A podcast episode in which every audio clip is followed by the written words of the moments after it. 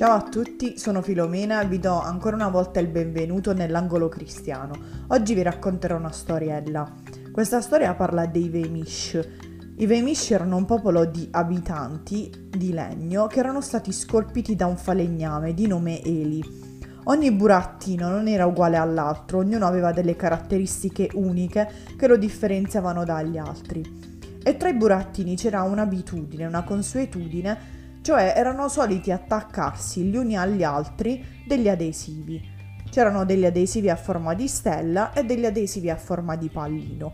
Le stelle rappresentavano i eh, talenti del burattino, mentre i pallini rappresentavano i difetti. Molti burattini erano ricoperti di stelle, ma altri erano pieni di pallini. Tra questi pieni di pallini c'era Pulcinello, che è il protagonista di questa storia. Pulcinello era così pieno di pallini neri che pensò mestamente di non essere capace a fare nulla. E un giorno, tutto mogio mogio, faceva un giro da solo e incontrò Lucia, un burattino di legno che non aveva adesivi. Pulcinello ne rimase sorpreso perché i pallini e le stelle scivolavano completamente dal corpo di Lucia senza attaccarsi. Così si fece coraggio e le chiese il perché. Lucia gli rispose che ogni giorno andava a trovare lo scultore, cioè Eli. Così Pulcinello decise di seguire il consiglio che gli era stato dato e andò a trovare il suo scultore. Eli, appena lo sentì arrivare, lo chiamò per nome. Pulcinello rimase sorpreso. Lo scultore sapeva a memoria il suo nome e lo sapeva perché lo scultore stesso l'aveva creato. Il nostro burattino di legno Spiegò che non sapeva camminare velocemente, che non sapeva saltare, che la pittura si staccava facilmente dal suo corpicino di legno. Insomma, iniziò a elencare tutto ciò in cui non era capace. Nonostante tutto, lo scultore gli rispose dicendo che l'unica cosa che importava non era accontentare le aspettative degli altri con le proprie capacità, ma dare importanza a ciò che pensava lo scultore. Egli allora si fermò e a un tratto lo guardò negli occhi, gli disse sommessamente, ma con tutto il cuore, Pulcinello, tu sei mio.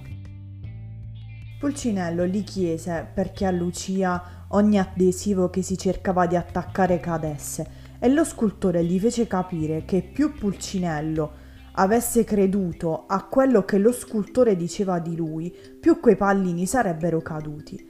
E prima di andare via, Eli gli disse: Ricorda, tu sei speciale perché ti ho fatto io e io non faccio degli errori. Pulcinello pensò che dicesse per davvero, gli credette e in quel momento un primo pallino cascò a terra e poco dopo anche molti altri.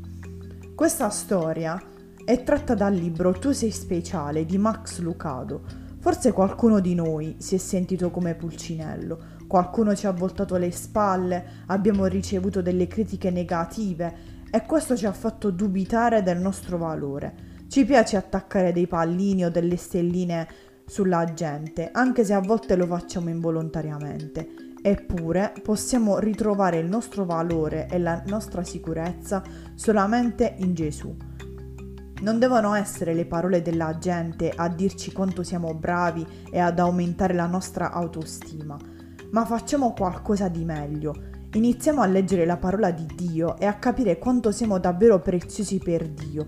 Egli infatti ha voluto dimostrare la sua stima nei nostri confronti, il suo apprezzamento, donando il suo unico figlio, il suo primo figlio, e l'ha donato per perdonare i nostri peccati. Anche se noi ci reputiamo un fallimento, per Dio non lo siamo, perché Dio ha deciso di donarci l'unica cosa che aveva, l'unico figlio che aveva. Chi lo farebbe su questa terra per noi? Egli è pronto a ricominciare una nuova opera in noi, togliendo tutto ciò che non va dalla nostra vita. Nella Bibbia è scritto perché tu sei prezioso ai miei occhi, sei stimato e io ti amo, Dio ti ama.